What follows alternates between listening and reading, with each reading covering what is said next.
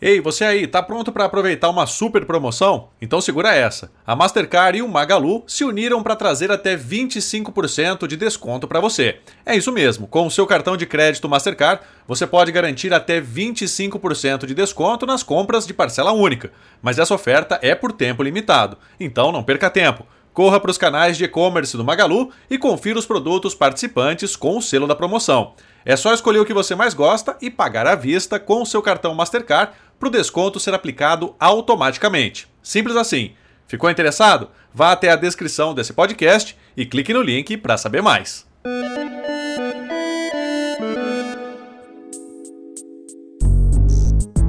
Olá, eu sou o Gustavo Minari e está começando agora o podcast Canaltech. Nos últimos meses, muitas empresas, independente do setor de atuação, têm se movimentado para encontrar formas de aproveitar o poderio da inteligência artificial visando alavancar o seu negócio. O problema é que muitas dessas integrações estão sendo feitas de forma equivocada, resultando em aplicações pouco produtivas. Para falar como as empresas brasileiras podem reverter esse cenário, eu recebo hoje aqui no podcast Canaltech o Jansen Moreira, que é CEO e fundador da Incentive-me. Então vem comigo, que o podcast que traz tudo o que você precisa saber sobre o universo da tecnologia está começando agora.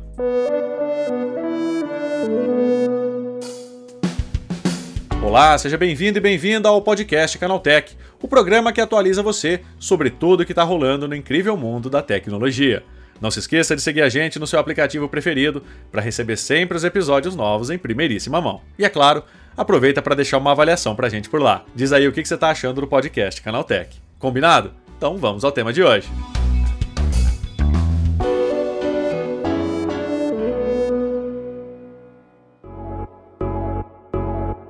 Muitas empresas estão usando sistemas de inteligência artificial para tentar melhorar a gestão dos seus negócios. Mas assim como toda tecnologia em desenvolvimento, muitas dessas empresas cometem erros que podem custar caro no futuro. Para explicar para a gente como as IAs podem ajudar o setor varejista brasileiro de forma correta, eu converso agora com o Jansen Moreira, que é CEO e fundador da Incentive-me. Jansen, tem muita empresa usando inteligência artificial de forma equivocada? Vamos primeiro botar que tem muita empresa usando inteligência artificial. Uhum. Antes dessa afirmativa, a gente pode dizer tem muita gente em empresa usando inteligência artificial até sem a empresa saber.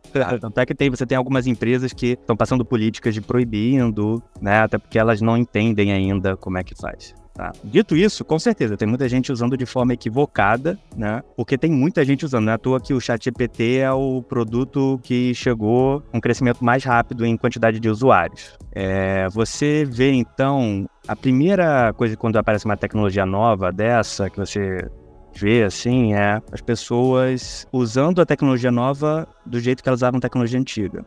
Qual a tecnologia antiga para descobrir uma informação? É o Google. Então você ia no Google e digitava ali o que, que você queria, na expectativa de que o Google trouxesse os 10 resultados que iam te direcionar. E aí, a primeira interface que você faz com o chat GPT, você está acostumado a fazer pesquisa no Google. Então, você faz uma coisa muito similar a isso no Google. Você espera algo similar de resposta. Não os 10 links, ninguém espera isso. Mas você espera, por exemplo, que seja preciso a informação. Uhum. E o ChatGPT, estou usando ele porque ele é o mais claro e o mais acessível agora, mas a mesma coisa acontece com o Bard. Ele nem sempre traz a informação precisa. Acho que é preciso entender o que, que é a tecnologia. E aí você vai entender a limitação. Mas as pessoas estão tendo contato antes de entender até o que, que é a tecnologia, sabe? Não, é verdade. Agora, assim, tentar surfar essa onda sem uma base técnica pode ser perigoso para uma empresa, Jansen? Eu não veria, tipo, um, um perigo veemente, muito claro, como se, por exemplo, a gente estivesse falando de alguma coisa muito clara de, ah, vou brincar com o firewall da empresa. Isso é um perigo claro, né? Acho que o perigo da, nesse momento, né? E, e, acho que é muito importante essa conversa ser datada, que a gente está falando 29 de junho de 2023. Uhum. Porque a evolução está sendo tão rápida, né? Então provavelmente essa conversa vai estar tá defasada já daqui a alguns meses. É, eu acho que o perigo está muito mais em, nas expectativas que as pessoas estão botando nessa tecnologia e no que, que elas estão aplicando. Então, por exemplo, vou contar um, alguns casos aqui que eu vejo que a pessoa procura assim, me dá as cinco melhores soluções para fazer tal coisa. E aí ela pega essas cinco soluções e entende que elas são efetivamente as cinco melhores soluções. E, e não é, o chat GPT não funciona dessa forma. Eu acho que ele pode servir como um input, como uma referência, Mas o perigo para a empresa é se as pessoas da empresa começarem a usar e serem drivadas pelo resultado do chat GPT exclusivamente. Sim. E agora, assim, como é que essas companhias elas poderiam usar essas inteligências artificiais no dia a dia, né? Para que tornasse o negócio mais eficiente, mais lucrativo. Tem uma fórmula, né? Como é que, que essa inteligência artificial poderia ser aplicada no dia a dia de uma empresa? Essa é a grande discussão. Existe uma nova tecnologia e agora está todo mundo. Como que eu aplico isso? Essa é uma tecnologia certamente que ela traz eficiência para um monte de operação nas empresas. É. Hoje, já como ela está. Só que como usar isso de uma maneira corporativa, que você tem controle, que não vai dar problema, né? Escalável. Né? Então, são as questões do momento. Então, por exemplo, eu gosto de fazer um paralelo com o blockchain. Há cinco anos atrás, a palavra do momento era blockchain. Sim. E blockchain era, foi uma tecnologia que criou-se a tecnologia e depois você tentava achar casos, problemas para que essa tecnologia resolvesse. Uhum. E acabou que você não achou muitos problemas efetivos no dia a dia das empresas que o blockchain resolvesse. E aí você vê, não tem muito uma penetração de blockchain mas teve muita conversa nisso. Hoje, a inteligência artificial, né, o LLM, Large Language Model, né? Ele é uma tecnologia que você vê que ela resolve problemas, consegue resolver problemas. Você testa e você vê. Só que como fazer isso de uma maneira corporativa é como todo mundo está tentando descobrir. O que, que eu quero ressaltar aqui que eu acho bastante importante? O que, que é isso hoje? Acho que você precisa saber o que, que ele é. Essa tecnologia é uma, uma tecnologia de conversa. O chat GPT, o Bard, eles são programados para manterem uma conversa. Eles não são programados para falar a verdade, eles não são programados para calcular um número. A gente estava fazendo um teste interno aqui com o Bard, e o primeiro teste já, o Bard, ele afirmou que 45 era maior que 43. E ele é uma tecnologia de manter conversa. Então você conversa sobre isso com ele e ele mantém a conversa. Só que ele não tem nenhum compromisso com a verdade. Sim. Entendeu? Então ele fala: não, certamente, isso tá errado. Eu vou rever. E aí você volta na conversa e ele afirma: não, mas 43 é maior que 45, por isso que eu fiz essa afirmativa, né? E ele fica isso infinito, porque o objetivo dele é manter uma conversa. Então, se o objetivo é manter uma conversa, você não pode pegar o que ele fala como verdade. É como se fosse há um tempo atrás, não sei se você já chegou a, a, a testar aquele gerador de blá blá blá. Sim, sim, sim. É interessantíssimo aquilo. Você lembra? Que você botava assim, não, quero um texto sobre esse assunto com 200 palavras. Ele gerava, você lia, ele, ele não falava nada. Mas sim, fazia sim. sentido. A diferença é que agora faz sentido. Sim. A diferença é que agora faz sentido e muitas coisas ele fala a verdade. Só que ele não é feito para falar a verdade. Então, meio que por acaso ele fala a verdade. 80% do que ele fala é verdade. Mas 20% não, só que você não sabe qual 20% não é verdade. Então, você entendendo isso, entendendo que essa, esse LLM hoje, na capacidade que ele tem hoje, ele não faz matemática. É muito simples, você pode testar isso. Você pede para ele fazer uma conta. 2 mais 2 ele vai falar que é 4. Mas você começa a aumentar 22 mais 22, depois 345 mais com 3 dígitos, depois com 4. Quando chega a 6, 7 dígitos, ele não consegue mais. Então ele não tem um processador matemático. É, então não esperar, por exemplo, um erro que é comum também, que eu vejo acontecendo. Você vai fazer um teste. E aí, se você paga o ChatGPT, você tem os plugins hoje que você pode conectar, por exemplo, arquivos externos, como, por exemplo, o Google Sheets, uma planilha no Google Sheets, por exemplo. E quando você vai fazer um teste, você preenche uma planilha padrão sua com quatro linhas. E aí você faz perguntas sobre essas quatro linhas e ele vai responder bem. Só que se você já começar a, a popular essa planilha com 20 linhas, ele já começa a se perder e começa a não ter nenhum compromisso com a verdade mesmo, entendeu?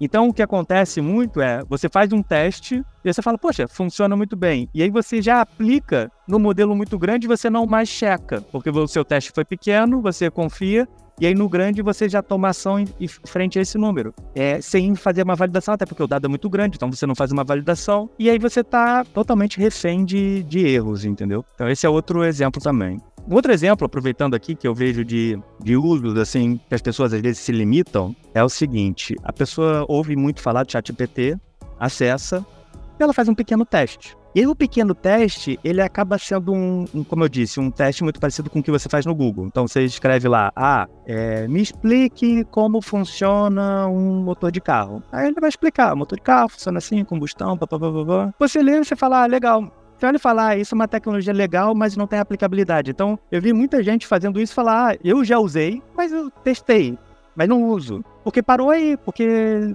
essa pergunta simples, ela não, não, não é a grande maravilha dessa tecnologia. A grande maravilha dessa tecnologia é a habilidade dela manter uma conversa. Não, é impressionante, não, e, e, assim, cada vez mais, né? Porque a gente vê principalmente no setor de varejo, né? Tem muita gente que uh, acredita que esse tipo de tecnologia pode ser aplicado, por exemplo, para gerir um negócio, ou, por exemplo, para fazer uma gestão de vendedores. Na verdade, catalogar dados, né? Você junta esses dados e aí você traz isso de uma forma mais ampla, justamente para que, sei lá, dando exemplo aqui dos vendedores, para que você tenha um maior controle sobre o que é vendido numa empresa tal. Você acha que esse é o caminho, Jansen, né? Que, que você pode aplicar esse tipo de sistema, por exemplo, para fazer a gestão de pessoal, a gestão de vendedores no varejo? Ótimo ponto você trouxe. A gestão de vendedores é, é um grande desafio. Uhum. Porque o varejo, a loja é feito pelos vendedores. Lojas com bons vendedores performam melhor do que lojas com vendedores ruins. E o que, acontece muito no varejo é que existe uma cadeia hierárquica que a pessoa entra como vendedor e ela vai se destacando, vai vendendo bem, e aí ela vira gerente da loja. E o gerente da loja ele é responsável por treinar a equipe, puxar a equipe ao máximo de performance, por ficar levantando os números. Só que acontece que no dia a dia, com tanta coisa para fazer, é, muitas vezes essa, esse lado de gestão de gente mesmo acaba ficando de lado para o gerente da loja. Então, as empresas há muito tempo elas ficam tentando criar soluções, achar soluções dos varejistas que empoderem os vendedores para eles não dependerem de uma gestão, para eles ser mais autossuficientes em desenvolvimento, por exemplo. Então, um sistema de treinamento, por exemplo, ou um sistema de busca que ele pode fazer busca pelos dados. Né? Então isso já existe há um tempo. Então é, o Chat GPT, o LLM, ele entra como uma pequena parte dessa solução que todo mundo está buscando. Lembrando, o que, que ele é capaz? Ele é capaz de manter uma conversa. Mas, por exemplo, para você fazer uma gestão de números, de performance dos vendedores, você fazer uma análise boa, por exemplo, preditiva de. Isso você já faz antes. Não, não é o modelo LLM que agora permite você fazer isso. Inclusive, ele não faz isso. Uhum. As pessoas acham que faz, mas ele hoje na data de hoje, ele não faz isso. Então, o que, que é que a gente enxerga e a inteligência artificial, no momento, ela contribui nessa busca pela maximização da performance do vendedor? Permitir que o vendedor converse de uma maneira individual com uma base de dados. A parte analítica, a parte de dados, não é feita na inteligência artificial. Hum. Ela é feita com modelos analíticos, estatísticos, machine learning já existem. Mas a interação homem-máquina, que antes era feita em algum lugar que tinha gráfico, em algum lugar que ele tinha que procurar, um Power BI que ele tinha que montar alguma coisa, o relatório que ele recebia, agora não é mais assim. Agora ele pode conversar. Entendeu? Então, essa inteligência ele pode falar bom dia. E ela responde bom dia. E falar, hoje como é que eu posso maximizar as minhas vendas. E aí a inteligência artificial conversa com um sistema de machine learning, identifica, olha, na sua região, nas quartas-feiras, é mais comum a venda de linha branca, então fique atento para esses produtos. Mas não é inteligência, essa inteligência artificial que está fazendo esses cálculos e decupando esses números. Ela está só fazendo a interface homem-máquina num modelo conversacional, entendeu? E Jansen, para a gente já encaminhando para o final, é, como é que você acha que o empresário deve se preparar para esse futuro, né? Com a chegada de inteligência artificial, para que o varejo brasileiro ele possa vender mais baseado nesse tipo de sistema, né? Existe alguma fórmula, né? Como que esse empresário que hoje, né, tá, tá tendo um contato mais forte, mais popular com a inteligência artificial, como é que ele se prepara para esse futuro, né? De uma tecnologia que até o final do ano passado pouca gente tinha ouvido falar. É isso. Primeira coisa, tem que estar aberto a testar, Sim. a ouvir, entender o que, que você quer e o que, que você quer fazer. Então, não é ter medo, mas é entender também. E também não acho que é abraçar de uma forma ingênua para ser o primeiro. Uma das soluções mais óbvias que todo mundo fala do, dessa inteligência artificial é substituir atendimento, call center. Não é simples assim. Ainda está, está sendo montado como que essa inteligência artificial participa de um call center. Por quê? Você não pode só substituir o humano por esse robô que 20% do tempo ele, ele mente, exatamente. Então você, então você, você tem que entender primeiro. Então acho que o primeiro momento é estar aberto. Segunda coisa que eu fiz, inclusive a gente fez lá na empresa, é todo mundo tem que testar. Hum. Então, a ordem lá na empresa é a aba do navegador, quando você abre, é no chat GPT. E tudo que você vai fazer, antes você tenta fazer no chat GPT para ver como é que ele funciona. Para quê? Para as pessoas começarem a entender os limites. Falar, isso não dá para fazer. Isso dá para fazer. Né? Então, acho que esse é uma outra dica que eu dou de você encorajar a equipe a não só ter uma experiência rápida com o chat GPT, mas tentar usar ela no dia a dia, tentar resolver problemas com ela para todo mundo, o seu corpo da sua empresa é, entender essa nova tecnologia. E por fim, né, é tentar mapear pontos de ganho de eficiência com essa tecnologia, entendendo os limites da tecnologia hoje. Como eu disse, ela é uma tecnologia que ela substitui, ela, ela não substitui, ela aprimora a comunicação homem-máquina através de português. Tanto é que uma das da, dos usos dessas LLMs é, é, escrever código de programação. Então você pode pensar o seguinte, que agora escrever código de programação está comodit, comoditizado. Qualquer um escreve um código, você não precisa mais saber uma linguagem de programação, você pode escrever em português e ele vai escrever isso. É o código que precisa. Então, fazendo um paralelo, fazer uma busca no, na sua base de dados, se você organizar um pouco essa tecnologia conectar com seu banco de dados, ele pode fazer busca, mas não pode fazer cálculos, entendeu? Então, você entender esses limites e começar a estressar com esses testes, é, eu acho que seria um caminho. Como que fazer isso? Porque o varejo, ele vive num ciclo mensal, de início de mês, de aumento de venda e de fechamento de mês. Então não tem muito tempo. Então a minha sugestão é, é as empresas mais consolidadas que procurem quem está mais imerso nesse tipo de assunto. Então, startups, empresas de tecnologia, que estão buscando colocar nas suas soluções essa tecnologia para o ganho de eficiência. Então, acho que a estratégia de Open Innovation, que é abrir a sua empresa para permitir que a inovação entre, isso ganha mais velocidade do que você tentar desenvolver tudo dentro. É isso, Justin. Obrigado pela tua participação. Bom dia para você, hein? Muito obrigado, Gustavo. Bom dia para você também. Tá, e esse foi o Jansen Moreira falando sobre como sistemas de inteligência artificial podem ajudar as lojas brasileiras a venderem mais e melhor. Agora se liga no que rolou de mais importante nesse universo da tecnologia no quadro Aconteceu também.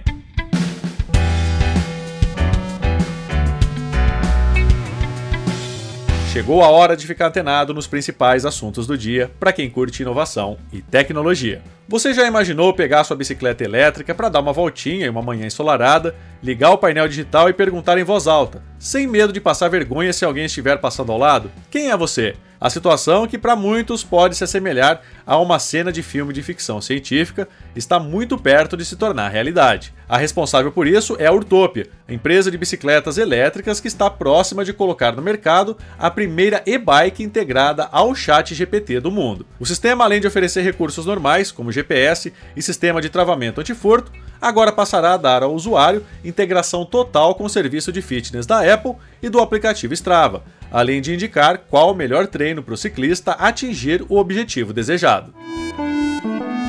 O governo federal confirmou que vai ampliar o programa de carro popular com a injeção de mais 300 milhões de reais. Segundo o vice-presidente da República e ministro de Desenvolvimento, Indústria, Comércio e Serviços, Geraldo Alckmin, os 500 milhões de reais previamente liberados na primeira versão da MP já se esgotaram e o governo decidiu ampliar os descontos. Com a medida, as locadoras devem ser as principais beneficiadas, já que durante as últimas semanas o governo proibiu a venda com os descontos para essas empresas, deixando o programa exclusivamente para pessoas físicas. A decisão de injetar os 300 milhões de reais saiu de uma reunião de Alckmin com o presidente Luiz Inácio Lula da Silva e o ministro da Fazenda Fernando Haddad. A Lenovo acaba de atualizar sua linha de dispositivos vestíveis com os novos óculos Morningstar G2. Trata-se de uma opção para quem deseja aproveitar os benefícios da realidade aumentada, mantendo um certo nível de discrição, mesmo que não tenha as capacidades ou poder de processamento dos headsets mais badalados como o Apple Vision Pro ou Meta Quest Pro. O Morningstar G2 ainda oferece uma série de especificações que devem agradar a quem está entrando no mundo da realidade aumentada. O produto é voltado para uso em ambientes industriais, como no treinamento de funcionários, colaboração remota e atividades de inspeção. Os exemplos mostrados pela Lenovo ainda incluem visitas a museus com realidade aumentada, serviços de educação e segurança. O Waze demitiu uma quantidade não revelada de funcionários nessa semana, segundo o site CNBC. Os cortes acontecem após a reformulação da monetização de anúncios do serviço, que agora passa a ser gerenciado pela divisão de Global Business Organization do Google, parecido com o Google Maps. Não está claro se os cortes já acabaram. Antes da onda, o Waze contava com mais de 500 funcionários e 140 milhões de usuários ativos. O universo de Chaves e sua turma está longe de ser extinto. A mais recente novidade sobre a franquia mexicana é que chegou a hora da animação ganhar uma nova versão, modernizando o personagem e deixando o desenho mais próximo daquilo que os fãs mais antigos conhecem da série. Além disso, foi confirmado que um dos personagens mais queridos, criado por Roberto Bolanhos, vai estrear um spin-off próprio em live action. Sim, o seu Madruga vai estrelar um novo seriado. A notícia surge pouco depois da THR3 Media Group, que agora é detentora dos direitos da franquia, anunciar uma série biográfica sobre Roberto Gomes Bolanhos, criador e protagonista de Chaves e do Chapolin Colorado. A THR3 não informou, porém, quando a nova versão deve ser lançada.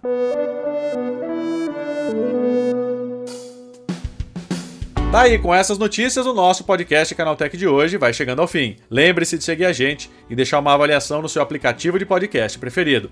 É sempre bom lembrar que os dias de publicação do programa são de terça a sábado, com um episódio novo às 7 da manhã, para acompanhar o seu café. Lembrando que aos domingos tem também o Vale Play, o podcast de entretenimento do Canaltech. Esse episódio foi roteirizado e apresentado por mim, Gustavo Minari, e a edição foi da Natália Improta.